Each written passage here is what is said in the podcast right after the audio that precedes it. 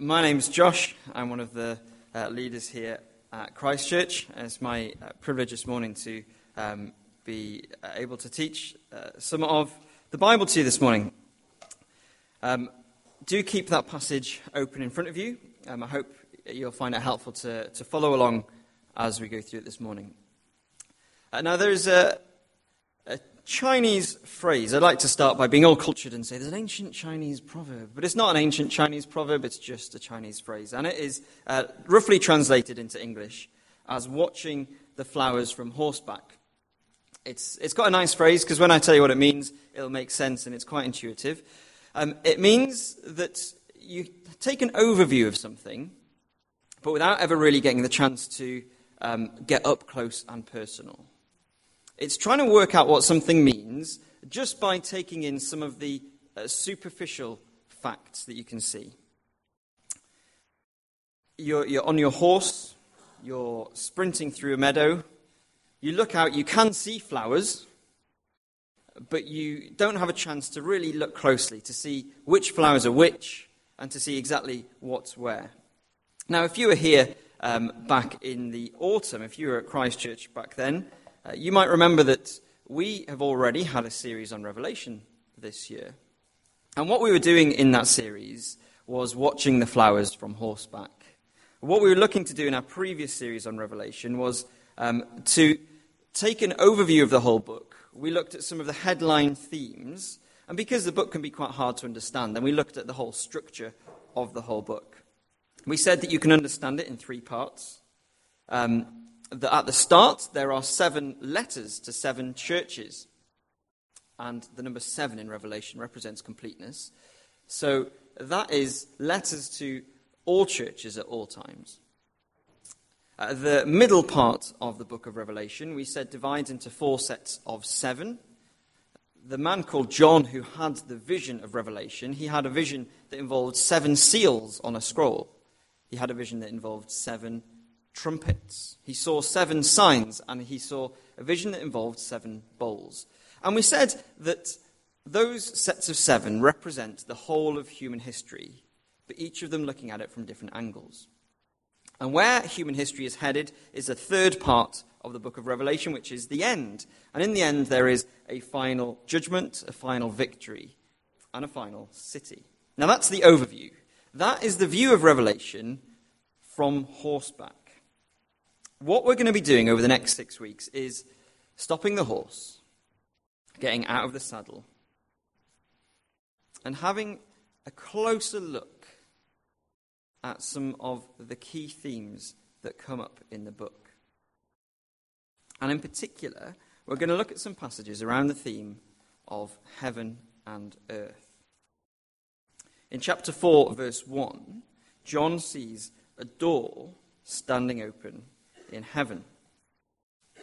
Now, uh, as we go through the book, we're going to find that, some, that John is looking back and forth through this door. Sometimes John is going to be looking through this door, and he is going to be looking right into heaven. Other times, John's going to be the other side of the door, and he'll be looking through the door and having a look at events on earth, but from heaven's perspective. And all the way through the series, we're going to be asking the question what does that have to do with this? When we're looking through the door into heaven, we're going to ask what do these events in heaven have to do with the challenges that we face of being a Christian in our life here on earth? But when John is looking through the door at events on earth, we're going to ask, and this is quite remarkable, we're going to be able to ask, how is it that events on earth, the things that we do, how is it that they can have any effect on what is going on in heaven? Just to clue you in on what, uh, how we're going to do it, when Ken is preaching in this series, he's going to be looking through the door into heaven. And when I'm preaching in this series, we're going to be looking through the door into events on earth. Except for today. In today's passage, Revelation 1, John hasn't seen the door yet. And so we get a big overlap between heaven and earth. At times today, we are going to be looking up into heaven, but other times we're going to be looking down onto earth. This, um, as Naomi read for us in verses 1 to 3, this is a message from heaven to earth. It is a message from God to Jesus Christ, to an angel. But the angel brings that message from heaven to earth. The angel tells John, and John tells all of us. So, as we, we read the introduction this morning, we're going to be looking at heaven. We're going to be looking up to see the God who is, the God who is in heaven. We're going to be looking at earth, and we're going to see the God who was, the God who was in history. And we're going to look forward to a day when heaven meets earth, and we're going to see the God who is to come. Well, before we do that, let me pray for us as we really get stuck into the passage. Let's pray.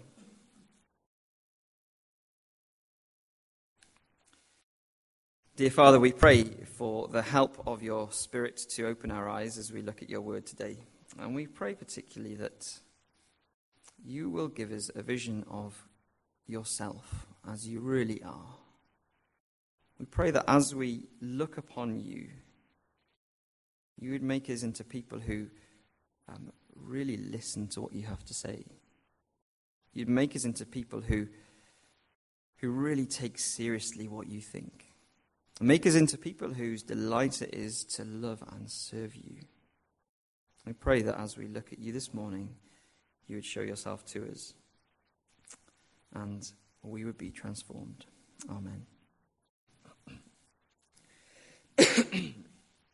We're going to start by looking up into heaven. We're going to see the God who is, the God who is in heaven. Come back with me 2,000 years um, and to western Turkey, to the place that used to be known as the province of Asia, and to the original recipients of this message. Message, of course, from heaven to earth, and the first people on earth to read the book of Revelation were these seven churches, as verse 4 says, the seven churches in the province of Asia. Now, what's about to follow in chapters 2 and 3 are there are going to be seven individual letters to these seven individual churches. And in each of those letters, they're going to be commended for something that they're doing quite well. But then in the letters, Jesus is going to say to each of them, There's something that you're going to need to do. There's something that you're going to need to put right if you're going to be the kind of church I've put you there to be. It's going to be a difficult reading for the churches. How are they going to respond? Well, uh, some of the churches might uh, respond by saying, How dare you say that we need to change things? The church in Laodicea, for example, they say, We are rich, we need nothing. The church in Sardis, they'd got a reputation. So these churches might want to say to Jesus, How dare you say that we need to put things right? Some other churches well, they are under a lot of pressure. They might say, How can you say that we need to put things right? We are struggling so much. You don't know what we're going through. We're facing an awful lot. Somehow, these churches may be able to find a reason why they don't want to listen to Jesus. The issue that's going to be at stake for these churches is does it really matter to them what Jesus thinks of their church? There's some examples. Um, just briefly, because we're not looking, going to look at chapter 2 and 3, but some examples that the church in Sardis had a reputation. Their reputation was for being alive. Maybe that meant that they had lively worship. Maybe it meant they had vibrant connect groups or um, great kids' work. For the church that's got a reputation for being alive, do they really care what Jesus thinks about their church? The church in Ephesus, they didn't tolerate false teaching. So their doctrine was absolutely spot on. They had sound teaching, sound doctrine. For a church that has excellent Bible teaching, does it really matter to them what Jesus thinks of their church? Now, these are seven letters to seven churches. It's for all churches at all times. That's what we said. So let me put it to you. Does it really matter to you what Jesus thinks of our church. It may be that, that you really like it here at Christchurch. It may be that you enjoy coming on a Sunday, or you love your Connect group, or think the kids' work is brilliant, or the music. Well, you might like it, but do you care what Jesus thinks of our church? It may be that you're somebody who thinks that we could change a lot, and you might want to sit down with us, uh, and you might be one of the people who sends emails to staff and elders and wanting to talk about how we can bring change to this church. Well, you know how you'd like the church to be, but does it matter to you what Jesus thinks of our church? Well, we are only going to listen to what Jesus says. And we're only going to respond rightly to this message from heaven to earth if we care what Jesus thinks. And for that to happen, we are going to need to see him as he is. And that is why, before John gets to the letters to the churches, he includes chapter 1. He includes a preamble, a bit of an introduction. And in this introduction, John is going to show us God as he really is. Because when you see God as he is, you will think that what he thinks is the be all and end all. Because he is the be all and end all. Have a look at verse 4.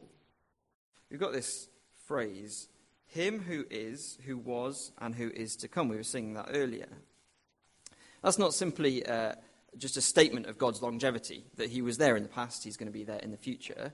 This is a phrase that, that John uses to describe eternity. Some commentaries tell us that this is a similar kind of phrase to how God described himself when he revealed his name to his people in the book of Exodus in the Old Testament. He said, My name is I am, or I am who I am, or I will be what I will be. God is saying, I'm self defining, I'm self existent.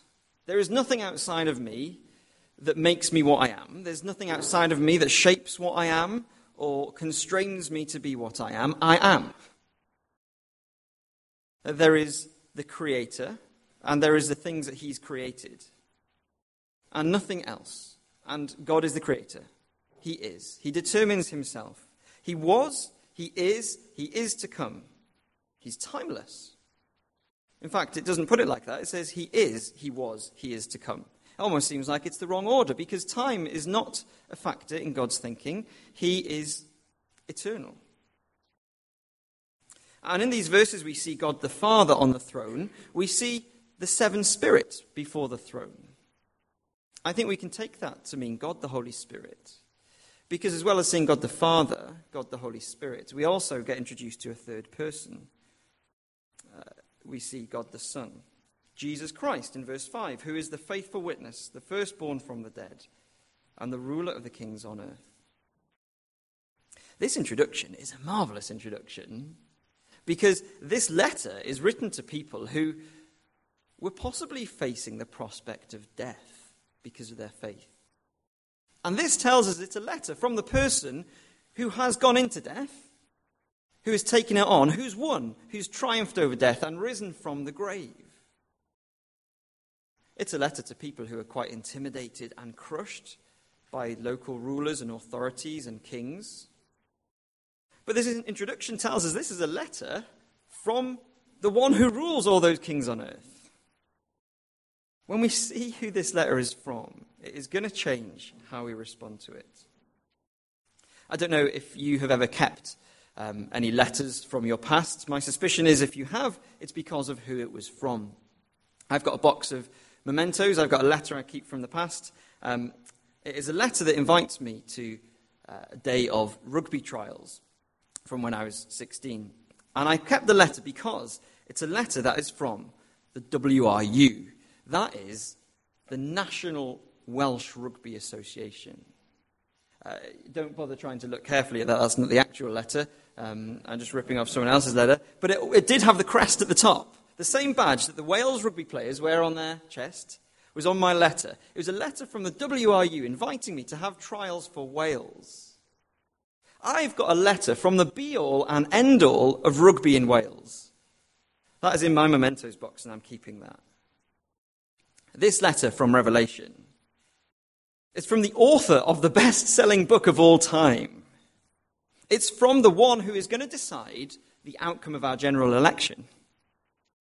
This is a letter from the one who's got Donald Trump and Kim Jong un under his thumb. It's from the I am. It's from the king on the throne. It's from the one who's triumphed over death. It's from the ruler of the kings of the world. This is a letter from the Alpha, the Omega, the be all and end all. I want us to have that vision of God today so that it matters to us what he thinks of us, so that we are ready to listen to what he has to say, and so that we're ready to respond rightly to him. but as well as pointing us upward, John also points us to earth, and he points us back. He points us to the God who was the God who was in history. At this point, as we turn our eyes to earth, we actually find ourselves in the picture. Have a look um, at these verses and notice what it says about us. to him who loves us and has freed us from our sins by his blood and has made us to be a kingdom and priests to serve his God and Father. So, if verses 4 and 5 teach us something amazing about the God who's giving this letter. These verses tell us something amazing about ourselves. It tells us that we are loved. Because we're loved, we've been freed. There was something standing between us and God. We've been freed from that. We've been freed for a purpose, that we might have the joy and privilege of worshipping and serving Him. Uh, this is the, the sort of language that is also used in the book of Exodus in the Old Testament.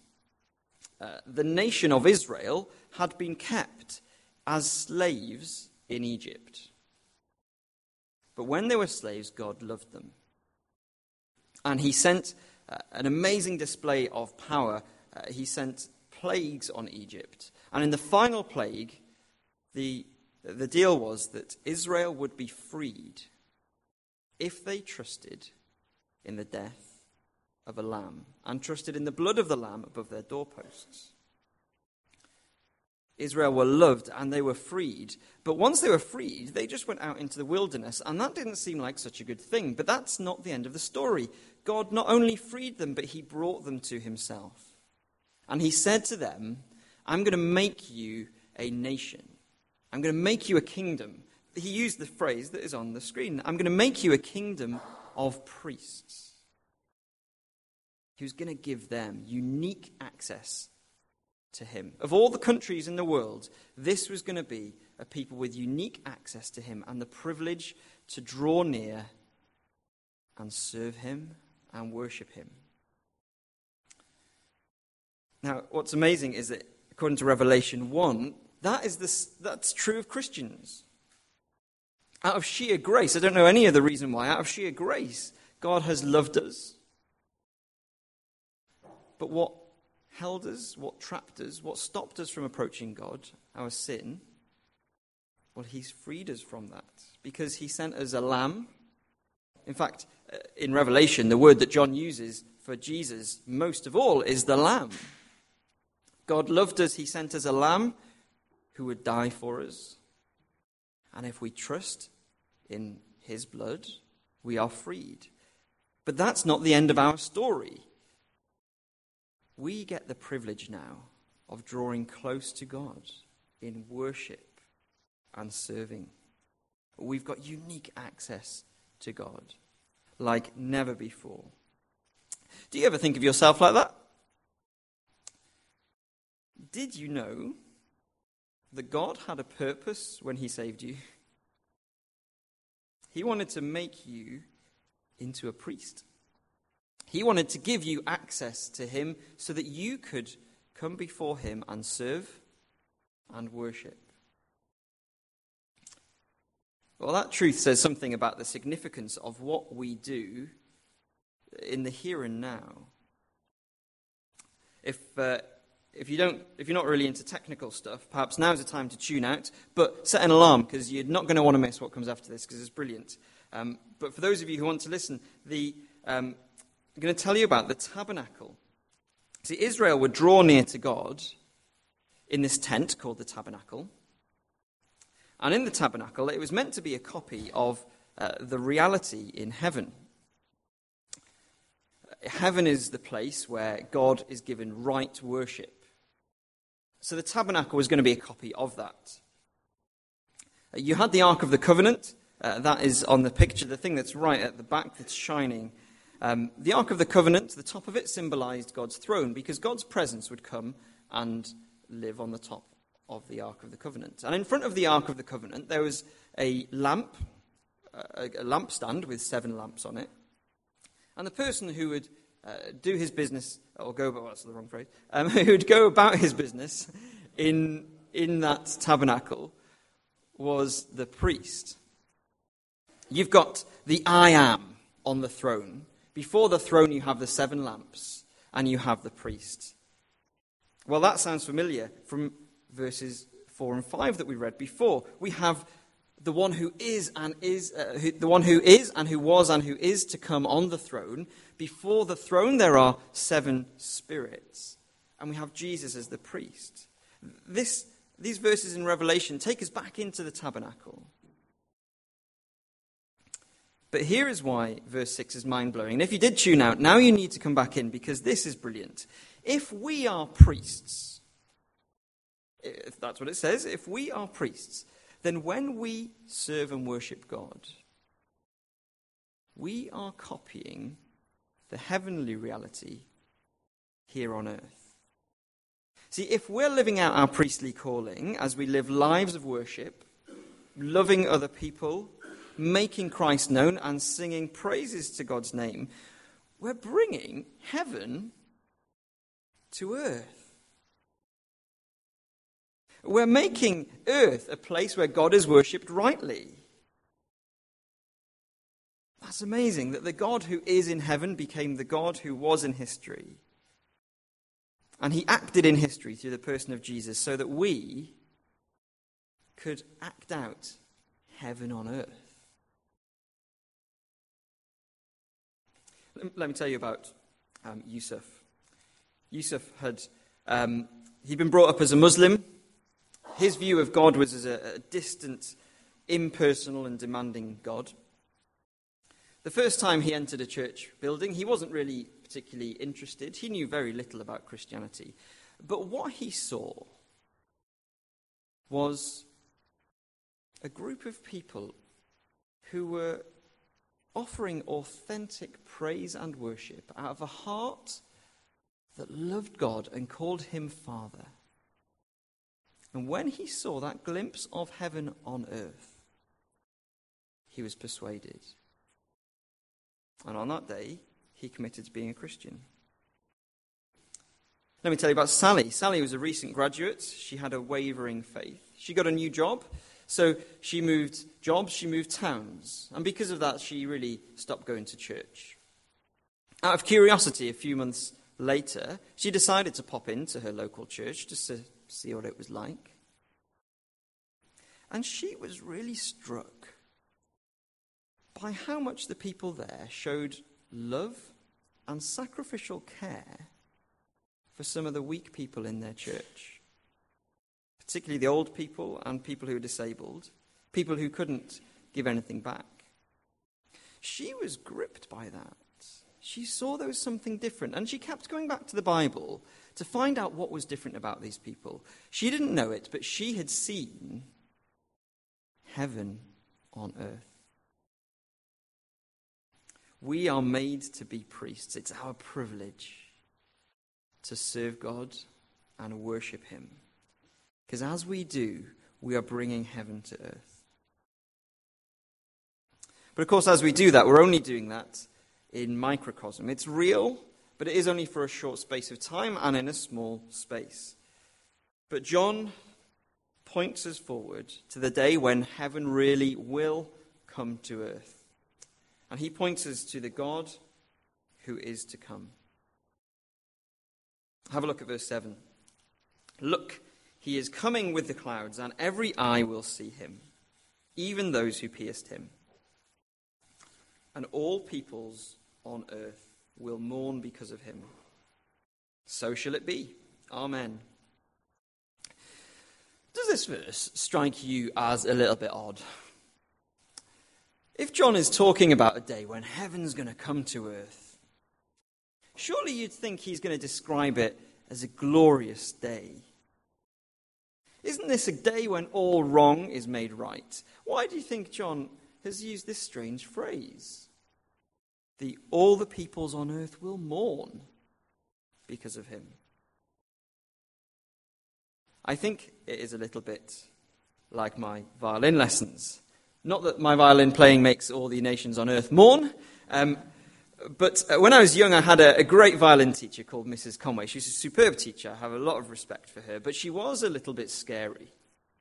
You see, she expected us to practice for half an hour every day, and she could tell if we had. From one week to the next, uh, she would listen to how we're playing, and she would be able to identify if we've been doing what we should have been doing from time to time, we'd have these performances where uh, there'd be a little show and we'd have to stand up and do a solo in front of all the parents of kids who were being taught the violin. And that day was the real test of whether we'd done our practicing or not. That day was either going to be a day of um, wonderful affirmation and recognition for what I've been doing, or it was going to be a day, a day of embarrassment and shame. See, if I just spent all my evenings playing computer games and watching TV, well, then I was going to be exposed when I stood in front of the parents. All those hours playing on Mario would not have helped me. All that time I'd invested in getting to the next level of Sonic the Hedgehog, well, that was just going to be a waste of time. When John points us to Jesus coming, there is this warning that all people on earth all peoples on earth will mourn because a world that is opposed to God invests in systems and societies that on that last day are just going to be a waste of time. If you're a Christian, the fact that you have the privilege of bringing heaven to earth when you worship is not just an occasional luxury. That should be your life's occupation. Because on the day that heaven meets earth, everything else you've invested in, well, it'll just be seen to be nothing. Uh, for folks in some of the seven churches in Asia, this would have been a great comfort because they were investing their lives in the worship of God and serving His church and making Him known. But all they were met with was people who just sneered and mocked for some other people in these seven churches, this would have been a real wake up call because, in order to avoid the grief that comes with following Jesus in a world that's opposed to him, they had compromised a little. And they'd started to take on board the beliefs and behaviors of the world around them. How do you need to hear this today?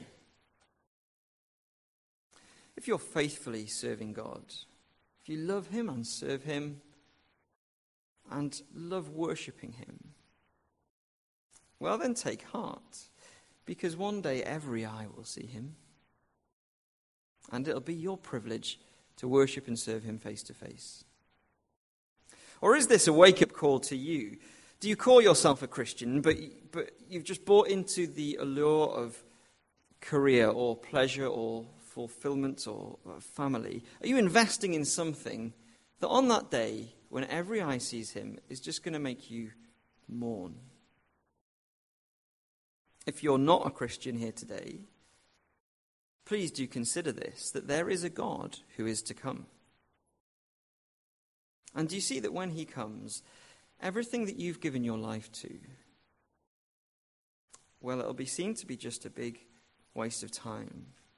Because if you're not among those people who are trusting in Jesus to be brought near to God, then that day is going to be a day when you mourn.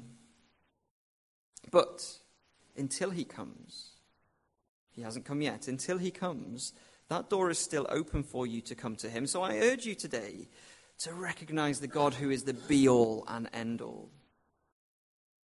and join us in the privilege of getting to love and serve and worship Him. We get to do that because we rely on Jesus' death in history as the thing that takes away the sin that stands between us and God. I want to finish this morning uh, by returning to the bit that we haven't really covered yet the end of verse 6. You see, when you see God, uh, when you look up to heaven, when you look back into history, when you look forward and see the God who is, who was, and who is to come.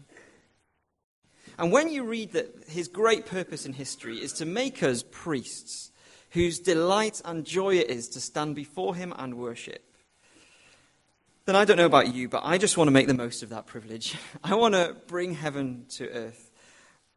I want to lift my voice in worship. And I want to say, to him who loves us and has freed us from our sins by his blood and has made us to be a kingdom and priests to serve his God and Father, I want to sing, To him be glory forever, uh, glory and power forever and ever. Amen. Let's stand and sing his glories.